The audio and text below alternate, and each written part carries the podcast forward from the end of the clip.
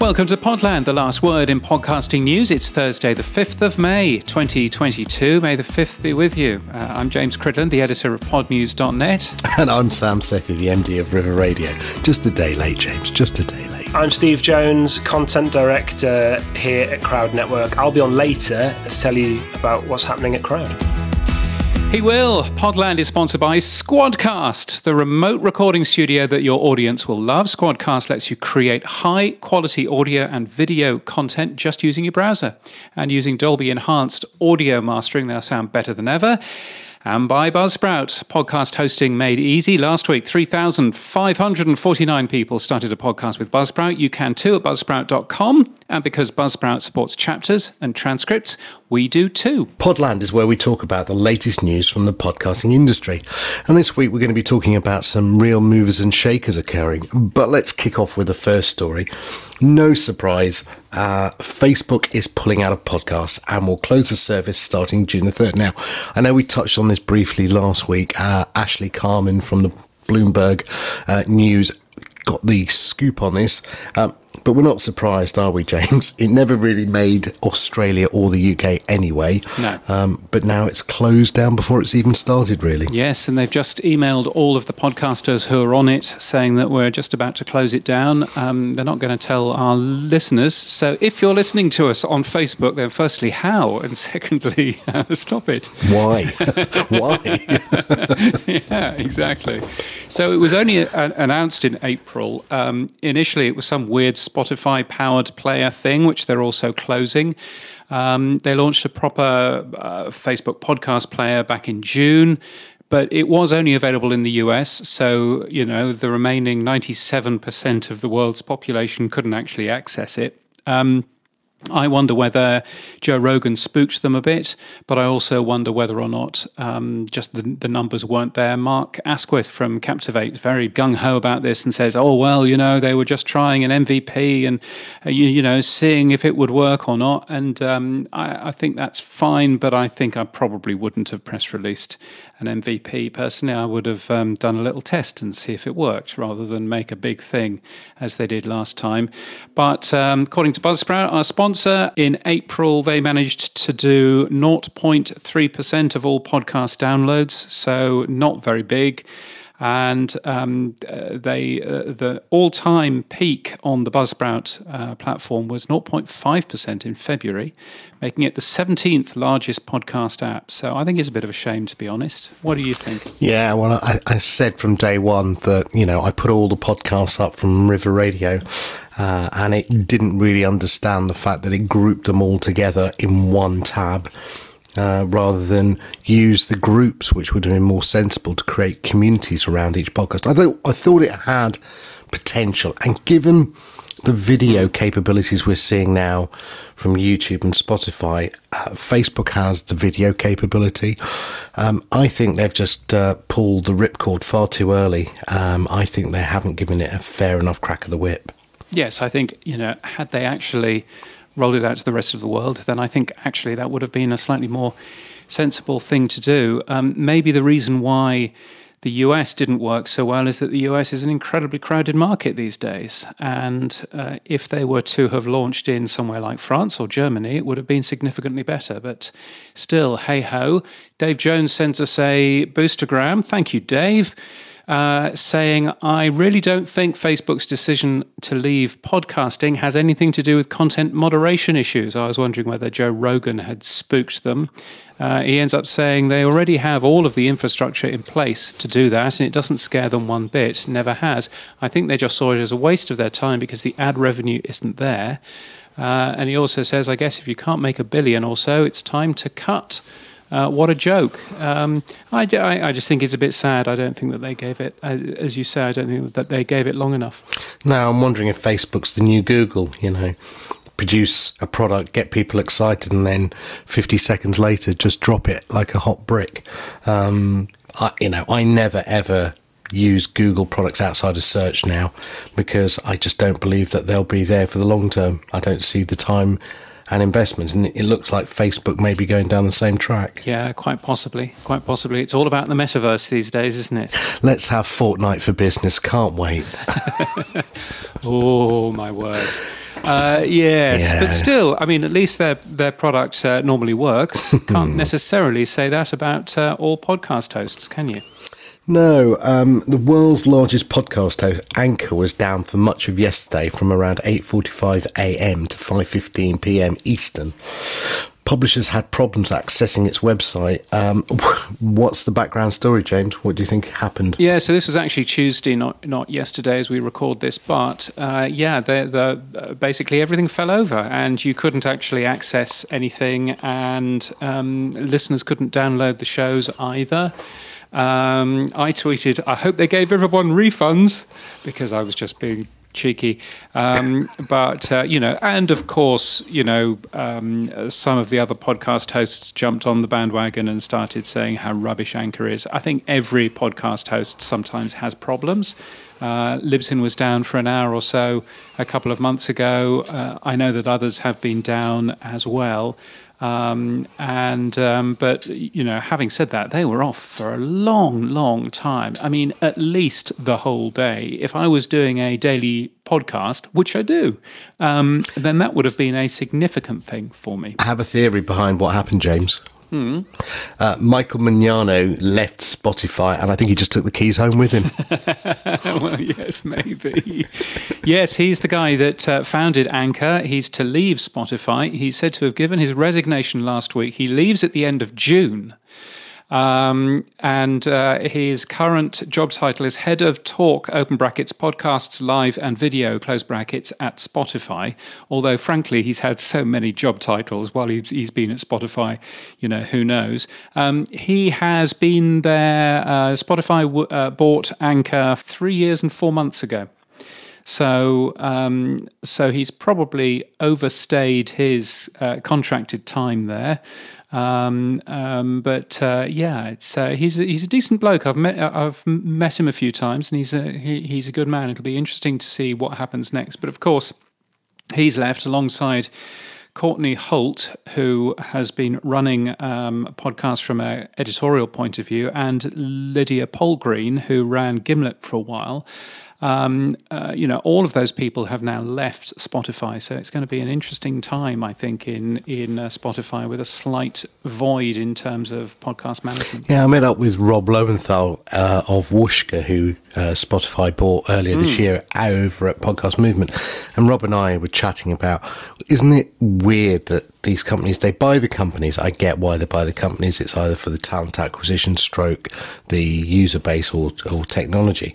But then they park them for three, four years on the earn out and then they walk. Wouldn't it be better to create a, I don't know, a VC type fund, Spotify, and stick these talented people, clearly talented people, into their next operation hmm. and fund them, even if it's not related to Spotify. But at least you're then keeping them interested for two or three years. Yeah, I agree. I mean, you know, I, I think it must be very difficult if you've been head of your own company for a while, you've had the acquisition, and now you know somebody else is signing your expenses forms, and somebody else is telling you what you should should or shouldn't be doing. It must be really hard. Um, I'm looking forward to the podcast show 2022. Uh, he is doing a keynote. I notice at 11 o'clock in the morning uh, on one of the two days. Uh, he will be talking about, well, what will he be talking about? It just says keynote, Michael Mignano. uh, so who knows what he's going to be talking about? And frankly, who knows whether he'll be there anymore? Maybe he'll he'll be going over to London as a little bit of a holiday. But um, if he if he does end up uh, talking, I'm really interested to find out what it is that he actually says there. Now, John Spurlock, friend of the show, put out uh, that more than a quarter of new podcast episodes published in April were on Anchor. So I'm sure a lot of people felt that downtime. Uh, Spotify's free podcast host was responsible for 25.8% of all new podcast episodes. Now, I put something out between you and I on our back channel, which I was saying, is that 25% of shows? And you went, no, that's 25% of episodes. But I'm like, well, if the episodes come within shows, what's the difference? Oh, yeah. So the difference there is, and I love looking at this in terms of episodes. Firstly, doing it in terms of episodes makes sense because they are actively uh, produced podcasts, so they're actively getting made. Um, and also, secondly, you just get a bit more of an idea of which podcast hosts are being used right now in comparison to you know some of the larger heritage podcast hosts where there are a lot of parked shows on there. So they can you know call that particular show a show on say libsyn um, but they can't but you know it's still not actually getting made uh, anymore. Um, so actually seeing this based in terms of episodes rather than based in terms of shows is quite interesting. Uh, the rest of the top five, just in case you're wondering, Buzzsprout, our sponsor at number two, Spreaker at number three, Libsyn at number four. So Libsyn actually doing pretty well in terms of active podcast creation. And at number five, it's a brand new number five. Um, Omny Studio is down, and Podbean is now the new number five. Um, there's more uh, detail uh, on the Livewire website, which is livewire.io. And, you know, and as I say, seeing what Michael Mignano actually says at the podcast show is going to be interesting too. Yeah. Um, what some of the other people coming to the podcast show are the guys from Crowd Network over in Manchester, who a couple of weeks ago hit a milestone of 10 million downloads um, for a podcast production company that only started last year. That's pretty impressive. Um, so I caught up with Steve Jones, the head of their content, and uh, interviewed him about what's going on at Crowd Network. We are an audio on demand network. Uh, we have two content divisions. There's Crowd Stories, which you'll see a lot of all over the Apple Podcast app. And there's Crowd People. In simple terms, Crowd People, the likes of Joe Marler, Sam and Billy Faiers, Laura Adlington, Geraint Thomas, they're always likable, they're charismatic.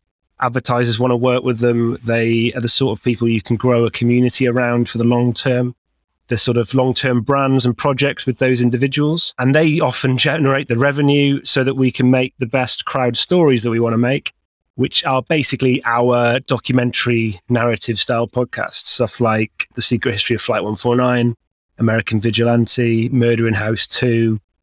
Those per episode are like our biggest shows for, for downloads. They're expensive to make, but they put us on the map. And so, yeah, in simple terms, we're Crowd Network, and within Crowd Network, there's crowd stories and crowd people. We're a team of 12 currently. We're based in Manchester, and we will be a team of 18 by August. Let me step one step back. Your heritage, yours and Mike, is the BBC, right? So tell me about your BBC background and and and obviously that leads into the Peter Crouch podcast because that's how you got into podcasting. So let's step back. Yeah, myself, Louise, Tom, and Mike, the four founders of Crowd, all from the BBC. I ran the sports podcast operation from sort of 2017 ish, I think. Mm-hmm. Uh, my first podcast was actually Rugby Union Weekly, which I was really proud of. And that was the BBC's weekly rugby show. It's quite simple. It was presented by Ugo Monye, who's gone on to do really big things, and Chris Jones too. And from there, I got the opportunity to run all of the sports podcasts. And I suppose the jewel in the crown was that Peter Crouch podcast, which Tom brought to the BBC. He's a director of Crowd. We worked really closely together on it. It was my, I suppose it was my baby for the first sort of mm-hmm. three series. And it was my chance to show off what I can do in terms of creativity, in terms of vision, in terms of growing that community. I think people listen to it and they assume it's just three lads chatting in a pub. Reality is that a lot of hard work went into making it sound like there's just three lads chatting in the pub. It's not revolutionary stuff, right? You get likable people, you cast them I remember the first time I went to meet Chris Stark and go, look, I've got this idea. What do you think? And you get them in the same room for the first time. You hope they get on. There was tapas, all that sort of jazz. And you go, look, can we put this thing together? Bit starting a new band, I suppose. You watch those documentaries of the way that people get on, it is crucial. So you cast it, you hope for the best. And you knew within 20 minutes or so that you had something. I mean, given what you've got now, so you've seen a Peter Crouch podcast grow from zero to hero, and you've got your Joe Marler podcast now. Are you finding pushing that up the hill to get publicity around it because now you're having to do that yourself. What's the difference? Is it budget? Where, where are you in that? Part of it is budget. In a sense, the BBC can do a lot of marketing for free. We used to get adverts on after match of the day and EastEnders and stuff like that. But a lot of the most effective stuff was still ideas driven. It was right. still, I, we would get listeners to become ambassadors and they were in charge of passing the pod and you'd go, it's your job to go and grow this. I also think it's a different time now, generally. I don't know if you read that piece that said a lot of the most listened to shows in the world are like legacy podcasts from 10, 15 years ago. So I think it's a problem that everyone's facing. It was easier to launch podcasts in 2017, mm-hmm. 2018.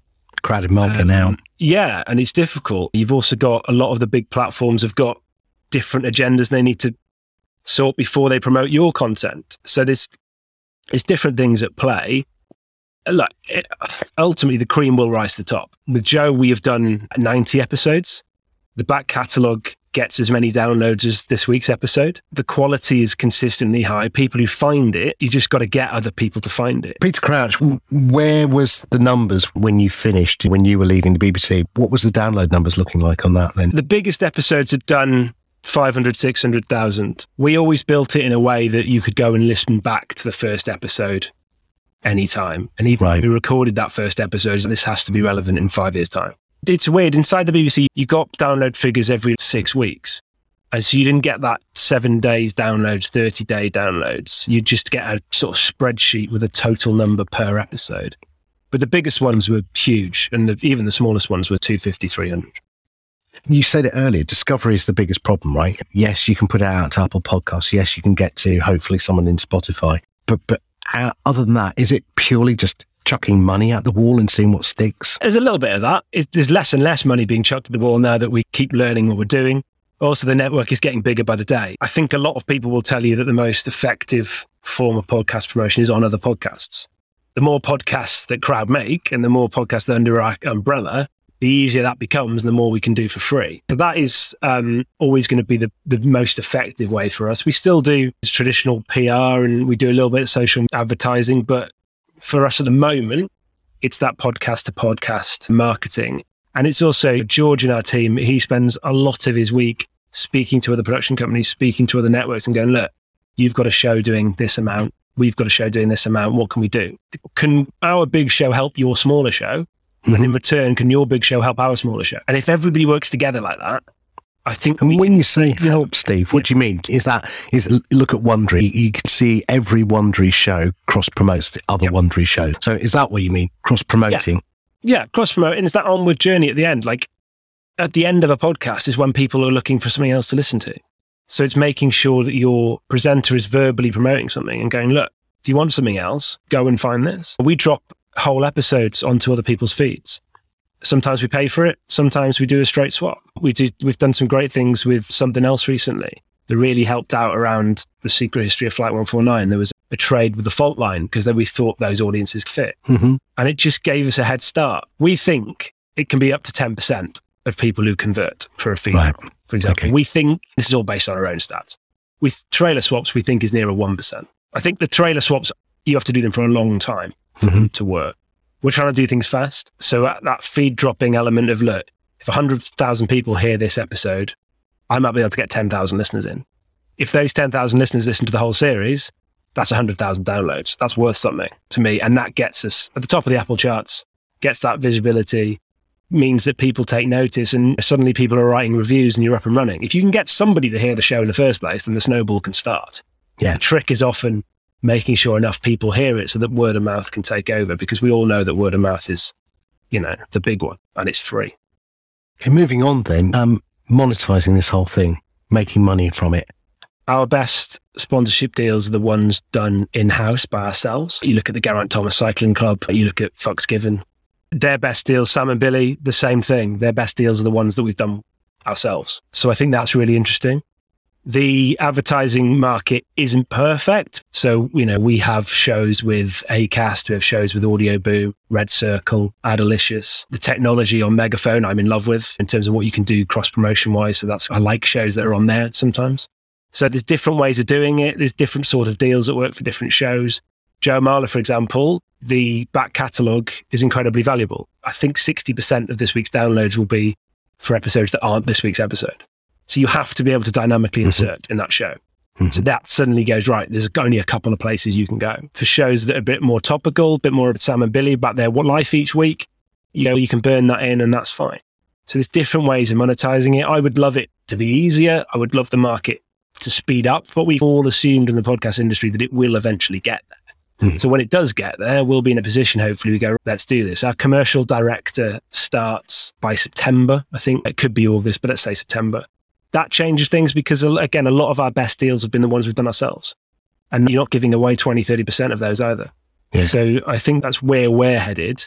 But equally, we are aware that every one of these sort of advertising agencies offers something different and there will be different deals for each show.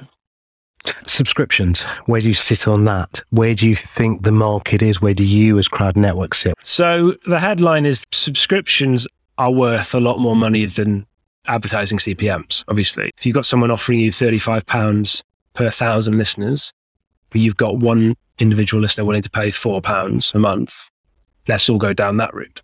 Mm-hmm. Um, I think better people get a better experience. People feel like they're part of a community um, by paying the subscriptions. Equally, people's electricity bills have just gone up through the roof. Difficult to nail exactly what the strategy is.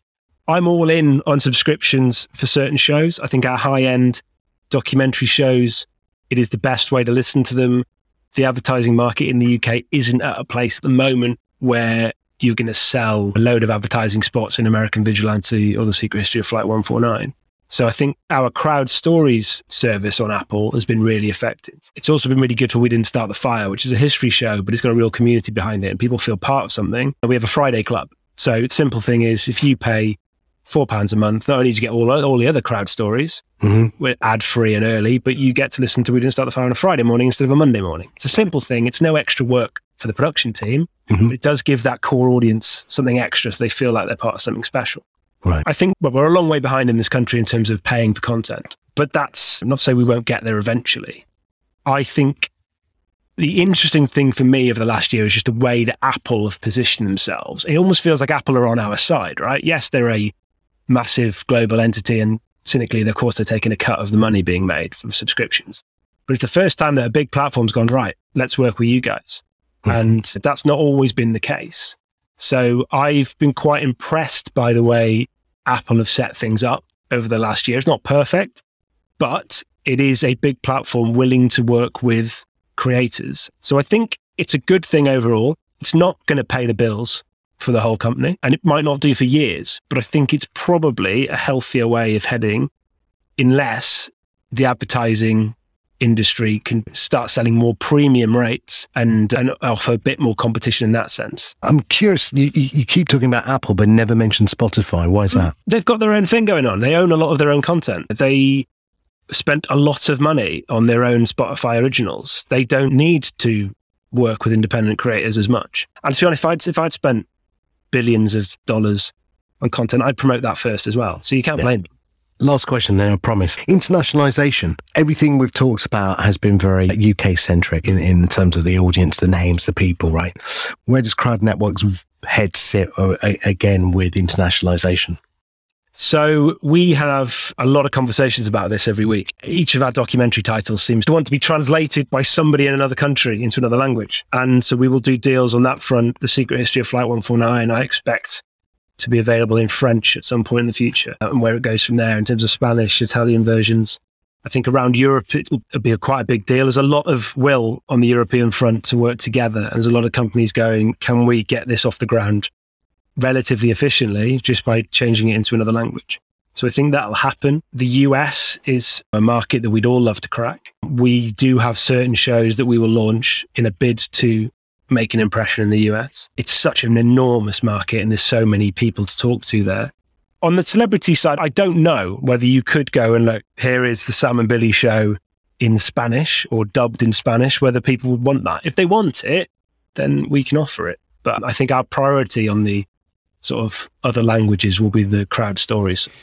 Steve Jones from Crowd Network. I really enjoyed that, and I found it really interesting to hear talking about cross promos and stuff like that, but also really interesting to hear how positive he was about Apple and how much he thinks that Apple is actually helping them now, and what a change he's seen at Apple. And it's certainly something that I think you and I have uh, chatted about in the past. Yeah, um, but also what was interesting his t- when I asked him about Spotify, uh, yeah, there wasn't really a warm feeling that Spotify Spotify was helping him or maybe the industry. Uh, they've got their own content, their own strategy, and it's a closed wall.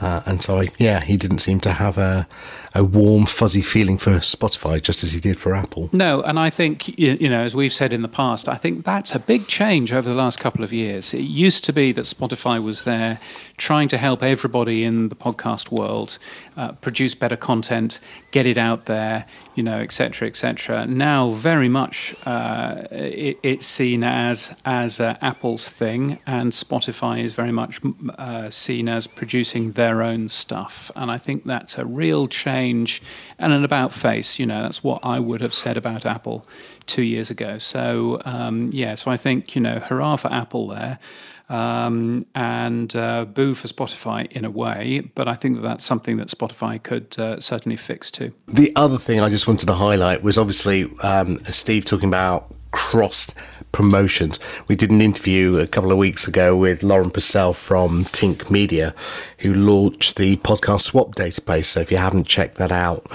do have a look up there because if you're thinking of doing cross promos, that's a good place to do it. Uh, but also check out uh, how you can grow your show using cross promos. Jared Easley explains if you don't really understand how this all works, and I'll put that in the show notes how promo swaps, feed swaps, crossover episodes, and more, how they all work. Indeed. Now, uh, the UK, you've had some awards, haven't you, this week? Uh, awards for radio people and awards for podcasts. Uh, was River Radio in the uh, in the awards uh, ceremony? No, we're not award ready yet, James. I, you know, I don't like to go too early. I mean, we've got the Community Radio Awards, we've got the ARIAs, we've got the God knows what else awards coming out, but no. Oh, the British Podcast Awards as well coming out, but yes, no. Don't forget we'll wait till next year. Yes, we'll wait was, till next year. So it was the ARIA's uh, turn uh, this week, wasn't it? Yeah, the uh, Radio Academy uh, took place the other night. Among the full winners was a novel for Wondery's Harsh Reality.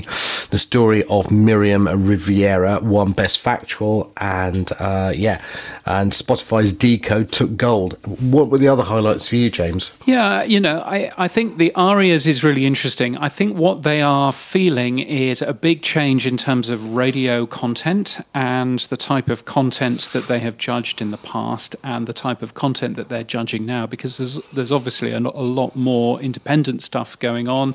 The long time Academy won Best Independent Podcast, Mags Creative's Life Sentence took home the Creative Innovation Award.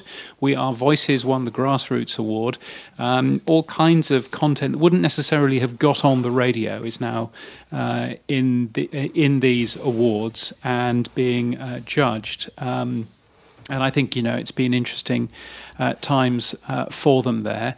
But uh, you know, great to see um, podcasts being um, awarded alongside the big you know radio shows and the big uh, radio stations. Yeah, uh, and congratulations to Jake Warren from Message Heard, who also uh, they got a nice bronze uh, for the Old Man in the Boat. So it's good to see independent podcasters as well um, getting in on the act. Indeed. And now for some quick news. Um, Chartable, uh, which was bought by Spotify only recently, um, has clarified its future in an email to users. What did they tell us, James? Yes, um, we, we, were a little bit unclear as to what was going to happen with Chartable. The original communications that were coming out basically sounded as if Chartable would be disappearing behind Megaphone's uh, tools. Um, what Chartable have now said is yes, they are going to integrate with Megaphone, but they will still be available to all publishers, whoever they host with. They're going to focus on publisher tools and analytics, which I think means they're going to pull out all of their chart. Uh, measurement stuff, um, which will probably please Daniel J. Lewis no end, um, because uh, uh, mypodcastreviews.com is his service and uh, he does a very good job with that. Um, so interesting to see all of that, but very much focusing on publisher tools and analytics and available to everybody, whoever they host with. We also found out this week um, how much they were bought for. Um, at least Spotify said, slightly unusually, Spotify basically said, we bought Chartable and we bought Podsights, and in total, we spent $87.5 million uh, for them what they didn't actually say is how much of that was Podsights, how much of that was chartable. My understanding is chartable not that much, Podsights quite a lot, um, but the company hasn't actually uh, split out uh, how much was paid for uh, for each of those. So that's uh, slightly unusual. Well, if those gentlemen are at the London podcast show, we know who's getting the drinks in. That's for certain. yes, indeed. Uh, yes, there are lots of people who've. Um, who, who've earned quite a lot of cash recently, both from the beneficence of Spotify, but also from uh, raising large funding rounds as well. So uh, yeah, that'll be that'll be interesting too. And talking about money, uh, a podcast hosting a monetization platform that I've never heard of before called Pamper Me Network uh, is promising $1,000 per month for every 1,000 users. And the more that you look into it, the more that you realize that's probably not what they're saying. No. Um, they pay a sign up bonus of $1 per listener. Um, if you want to, it's a bit like a kind of a supercast stroke Patreon type of model. Um, but you can also do affiliate, you know, uh, uh, sales and stuff like that. But then they'll help themselves to 50% of all earnings anyway. Um, so uh, I think this is a case of looking beyond the headline, um, but certainly interesting at least to see that there's a, a new company out there trying to help um, podcasters monetize. They're in Ontario, in Canada. They're in Toronto. Well, uh, we, you're not allowed to pronounce the, uh, the, the second T in Toronto. I notice. So, well, you, you, can always trust the Canadian, so it must be good. now, Libsyn's AdvertiseCast saw an average CPM rate of $24.01 in April. It's the second highest figure on record and it's 3.2% up year on year. So, does that mean advertising's growing, James? Yeah, I think it means that advertising is growing. I mean, obviously, we are going to go into a recession. There's no two ways about that. And it'll be interesting to see what happens there. But, you know, again, really helpful for AdvertiseCast to report those, those numbers um, which they do every single month. Um, so great to end up seeing. And as I say, second highest figure on record. The first highest was in January of this year, which was a bit of a strange uh, time anyway, as most people were coming out of a pandemic. Um, not that the pandemic's finished at all anyway, but you know what I mean. Um, and so, you know, good to see that the figures are going in the right sort of uh, direction. Hmm. Now, an association I haven't heard of before, but you probably have, James. The Asian American Podcasters Association has announced 31 podcasts for May's Asian American Pacific Islander Month. Wow, that's a mouthful. The organisation is also looking for submissions for the Asian Podcast Festival, which is on May the 20th. Yeah, they've got a ton of different podcasts from a ton of different Asian Americans. Uh, it's worthwhile taking a peek, and they also run a award ceremony uh, as well, which is uh, worthwhile having a look at if you fall into that. Um, uh, you'll find them linked, of course, as everything else is in our show mm. notes at podland.news. Now, one more thing, James, in the quick news. Uh, headline Our friend Neil Modi sent us a quick email saying um, they've integrated with Hindenburg, so you'll be a happy boy then. Yes. You can now, if you use Hindenburg, which is an audio editor, then you can now publish directly to Headliner. Uh, which is very cool. There's a number of other places that you can publish directly from Hindenburg uh, in their system. Uh, I notice Orphonic is in there, Buzzsprout is in there, and, that, and, that's how I upload the audio of this particular show. Uh, but there's a bunch of other um, podcast hosts as well, a bunch of other lesser podcast hosts in there as well. Um, what Headliner has also done is they've added support for automatic uploading to LinkedIn. So if you want to annoy the horrible people in LinkedIn with uh, any podcasts that you produce, then go ahead. Uh, Headliner has, has added that too. We do that every week, James. well, yes, but you won't you won't upload that bit. No. Uh, so that's all right. Uh, LinkedIn, full of the same people as Clubhouse, but without a microphone. uh, Quote unquote. Uh, yes. Uh, yeah, uh, Neil, Neil and I are talking quite a bit actually because I think I mentioned a couple of weeks back we're trying to come up with some other clever automations for uh, using AI um, post production to uh, promote your shows. I think they've got something really interesting in the pipeline. Hopefully, we'll be able to talk about it uh, in a couple of weeks. Indeed, it sounds really interesting. Uh, people, there are lots of um, quite large senior people moves, aren't there? Tom Webster, he of the Edison Research, uh, who gave a brilliant uh, presentation over in Podcast Movement in LA. He's on the yeah. move, James. Where's he going? He is. He's to leave Edison Research. Um, and he says he will leave Edison Research at the end of May. And he, quote, wants to continue to work to establish a podcast industry, a place where established networks and independent podcasters alike have fair access to information, revenue, and opportunity. So you ask me where he's going? Who knows? Well, I, I, I, do know, but we will all know by the, by this time next week because uh, Tom Webster will be a guest on next week's Podland. Indeed. Um, is he coming to London? Do we know? Is he coming to London? I believe. Uh, oh, uh, for the podcast, yes, he is because he's both coming to Malmo in Sweden, where I'm going, and then going to London uh, for the podcast show 2022. Uh, so we will see him actually in person um, uh, then. So that's going to be very good. Hmm, look forward to seeing him there. Uh, Neal Carruth is to join Freakonomics Radio as an executive vice president and general manager. He's been working at NPR for almost 23 years, lately overseeing a large portfolio of the NPR podcasts. Yeah, he's a very, very big name in NPR, and it's interesting to see Freakonomics Radio uh, getting another big uh, signing. Uh, Freakonomics Radio appears to be doing very, very well. And really interesting to see someone who has essentially worked for NPR half of the life of that organization. Uh, moving on and doing something uh, different. So, many congratulations to Neal, and uh, hopefully, I will be uh, seeing him somewhere soon. Um, and talking about other big names, Sarah Van Mosel um, I last saw her when she was working for Stitcher and SXM Media. I went to one of these upfronts things a couple of years ago in LA, and the Stitcher uh, presentation that she gave was clearly the best. Um, uh, she did a fantastic job. Um, and uh, she has now left that company. In fact, it turns out she left in October, and she's now joined iHeartMedia, uh, both looking after the iHeart Audience Network, which is a new programmatic audio network, but also uh, helping with the podcasting side for iHeart Podcasts as well. So that's a tremendous signing from uh, iHeartMedia, number one for podcasts. Uh, so um, many congratulations to them and to her.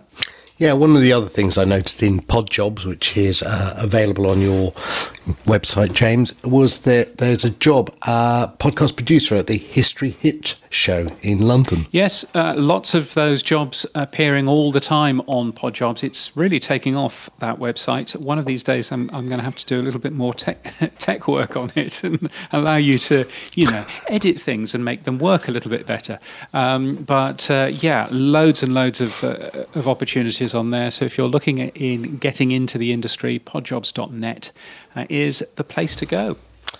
Now, moving on, uh, Tech Corner. Uh, some really good announcements this week from a number of podcast apps. Uh, live streams are now supported on Podverse on the web. Uh, podcasters can add a live item tag to their RSS feed to make your live stream available to every app. Yes. So if you're making uh, podcasts which you also stream live, then if your listeners are using a new podcast app which supports it, then you can actually alert them and say, hey, we're going live now it's uh, perfect for things like the New Media Show um, and uh, Twit and all of those sorts of uh, things. Not that uh, Leo is going to be using it anytime soon, but you know what I mean. Um, so great to see that there on the Podverse uh, web uh, service. JustCast has also added support for episode level podcast person, podcast location, and podcast funding, uh, which is good to uh, see. And Transistor is launching a new website builder. Um, which they are offering to everybody seemingly. Uh, have you uh, had a play around with that, uh, Sam? Yeah, we got we got a uh, access to the beta last night. So yeah, it's it's nice. You put your RSS feed in, very simple. Uh, can create different templates on it, and you're off and running. I'm going to try and get hold of the guys at Transistor, Justin at Transistor, and uh, in a couple of weeks' time when he's had a little bit more time to get the beta out, um, and yeah, get him on and ask him a little bit more about it. I'm a big fan of Justin because he sent me a very beautiful T-shirt uh, with a dinosaur on it. Uh, so I'm a fan of that. Uh, easy way to get to my heart is just to send a T-shirt over. I mean, it takes Hang on a minute, it takes he- six weeks to get over, but nevertheless, it's al- always a good thing. Was he calling you a dinosaur? No, no, it was a nice. It's it's a nice picture. You can buy transistor swag, and it's a nice picture of a podcasting dinosaur, uh, which is uh, very good. Uh, anyway, uh, let's let's move on. I was going to make a joke about you being an old dinosaur there, but I'm, I, I've decided I'm not going to. Good. Um, Fountain is doing uh, lots and lots of uh, work around um, Lightning and everything else. They've just uh, released a new update, haven't they? Yeah, it's also available, James, for you on Android as well. So uh, it's Yes, of course. It's available on iOS and Android.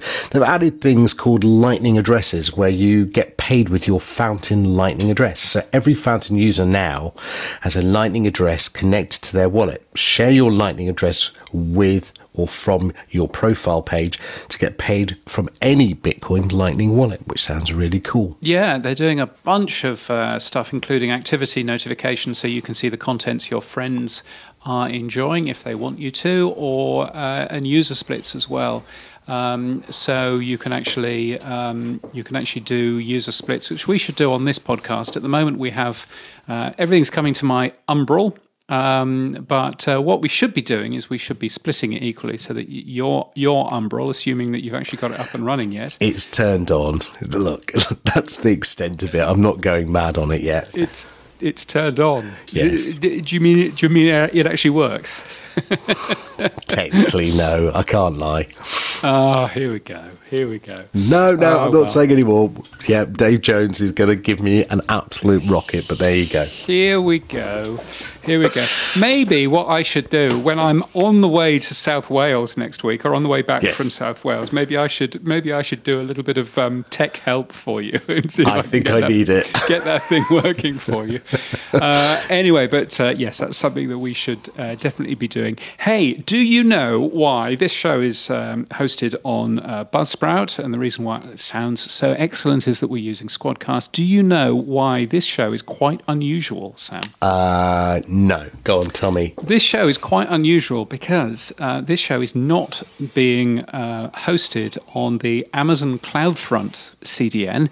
It's being hosted on Cloudflare, um, which is actually being used by very few people now. Only 12% of uh, episodes last month uh, were um, being delivered by uh, Cloudflare, and most of that is probably Buzzsprout because Buzzsprout is the second largest podcast host in in the world, uh, which I found interesting. Amazon CloudFront has 51% of all of the podcast episodes that you listened to last month. Gosh. Um, yeah, Yeah, they're doing. Uh, Jeff is doing very well, and not that Jeff really owns it anymore, but you know what I mean. He's doing he's doing pretty well out of podcasting, really. And the Podcast Index have um, done something um, uh, which is of interest to precisely nobody except for possibly me. They've produced a new endpoint with an episode by GUID uh, feature. Um, documentation is on the way, and in fact, they've got documentation on the way for a couple of other endpoints that they haven't yet documented to. Okay, okay. You say it's only you that's interested, but I put it in our show notes because I was interested as well. What is episode by GUID? Like, so I've got two questions for you because I've been trolling through the old Hmm. Podcast RSS documentation. Now, at the channel level, you can get a podcast GUID, Yes. right? And then at the episode level, under item, you can also get a GUID, right? why why do we have two GUIDs at different levels and also um are are the is the episode level which is clearly unique related to the channel one or is it just totally random Yeah, they're both unique. Um, and the point of them is to say to your podcast host, this is something that I've already downloaded. So if we change the name of our um, of our episode uh, title, if we change uh, the audio, which we might end up changing if we want to edit it after we've published it, then as long as the GUID is the same, then your podcast app knows that you've already uh, had a listen to that particular uh, show. And the GUID should ideally be completely unique. Right in terms of um, uh, certainly in that in that feed for a particular episode. And the reason why it's helpful for this endpoint to exist is that at the moment, if you want to find information about a particular episode that you're looking at in an RSS feed, then the first thing you have to do is you have to go to the podcast index and say, what is the ID number? What's the podcast index ID number for this episode, please? that uh, the podcast index then gives you that ID number, and you can then use that ID number to look up the information about that particular episode. So you you end up with two separate hops to the podcast index. Um, which is not particularly helpful. And so, what this enables you to do is it enables you to basically go, I already know the GUID for this episode. I already know what this episode is is specifically called uh, in terms of that ID. Just give me the information about it. Um, so that should speed everything up from a developer's point of view. And one of the reasons it's there is to um, is to enable me to bring back comments to the Podnews uh, website, um, so that we'll be able to bring those uh, back. Because that was one of the issues um, that I wasn't actually able to go off and find the podcast index ID, but I of course knew what my GUID was anyway. There you go. I wish you'd never asked. Mm. no, I'm, I'm really, I'm, I will, I'm, I'm very fascinated by that. So thank you. Um, moving on now, your favourite part of the show, James. It's Boostergram Corner. It is Boostergram Corner. Today there are 6,459 podcasts on the Lightning Network, which uh, is supporting, which are supporting value for value, a way of basically sharing the value that you find from our podcast and uh, giving us value back again. Uh, we've already mentioned a couple of Boostergrams today from uh, Dave. Uh, if you've got something to say or you'd like to help support us, then you can send us a boost message by holding down the boost button in your podcast app. There's a really good case study, which I'm going to put into Podnews on Monday, but I'll share today around podcasts and boostergrams. In case you're wondering how big this is, $40,000 per day is being sent around the podcast infrastructure um, in terms of boosts and streaming sats. $40,000 a day, or if you like it better that way, 1 million sats per day, which is amazing. More than 70,000 transactions per month. So it's already pretty big, and that's a, a really good case study that a company called Voltage uh, has done about light, lightning payments for podcasting. Uh, it's well worth a read. You'll find it in the show notes at podland.news. Uh, and um, yeah, uh, it's just, it, it, really is catching on and really is going somewhere. So it's uh, really good to see those numbers. Now, moving on, Event Corner. Um, we've talked about it a few times on this show today. Um, the podcast show 2022 uh, starts on May the 25th in London. Of course, we will be there. Um, and uh, yeah, if you still want to get tickets, then you can. Uh, Podnews is a media partner, and so the promo code is Pod News to save 20% off day tickets.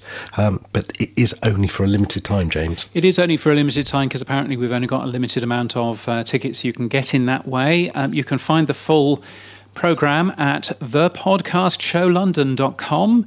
Um, and to save you um, turning up on time on the first day, uh, the first session on the first day, May 25th, will be a keynote from me.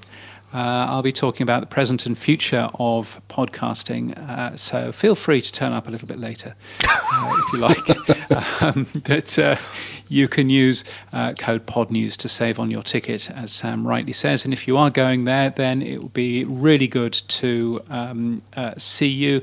And of course, um, pretty well the same week is Podfest in Orlando, uh, which should be a good uh, event to go to as well. And there's another Podfest uh, coming up, and this one's in Berlin, isn't isn't there? Yeah, uh, it's the polylingual grassroots and local podfest. We invite the world to join us and see Berlin as a nest of talented and hardworking people making amazing shows. Equality is our guiding value. Diversity and inclusion are foundational commitments. Uh, yes, that's on the 16th and 17th of July.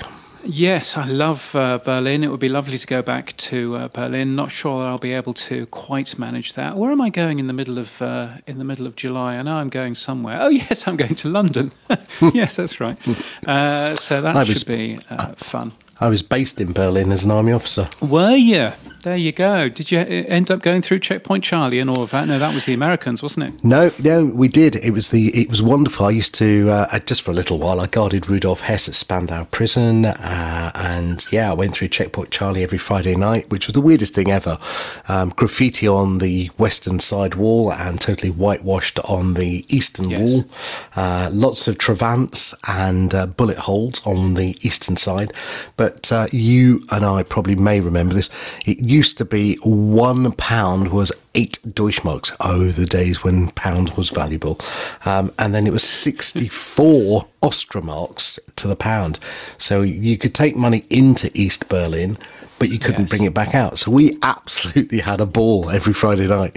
It was crazy. Yes, I went through Checkpoint Charlie once, um, and I remember I was wearing jeans and I had a Walkman uh, in my pocket, and both of these things were um, both of both of these things were not a good idea if you were going through Checkpoint Charlie because they reckoned that you would sell the jeans and you definitely yep. sell the Walkman, uh, and so I was uh, praying that the security guard wouldn't notice and wouldn't throw a, a young teenage me, you know, out or or you know arrest me or something. But uh, no, everything was uh, all fine. But yeah, that was that was an incredible time and um, and, and like you, I remember going from you know uh, West Berlin, which was an incredibly you know busy place, you know lots of cars everywhere, and then you go through into into East Berlin, and you wouldn't have four lane, five lane roads. It would just be you know single lanes and no cars to be seen. It was a, the most fascinating uh, change. And you tell the young people of that today, and they won't believe you.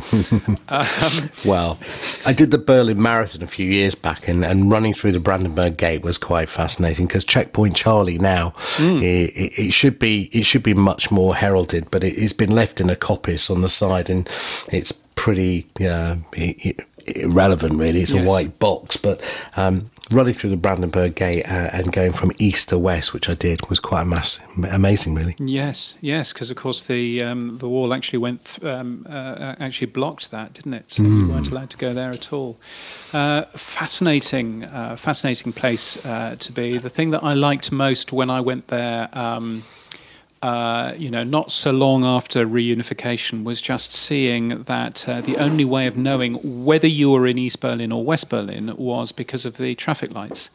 Because they have the Ampelmann, which is a little man who wears a hat on their traffic lights in East Berlin, and in West Berlin it was just normal Western, uh, Western uh, uh, traffic lights.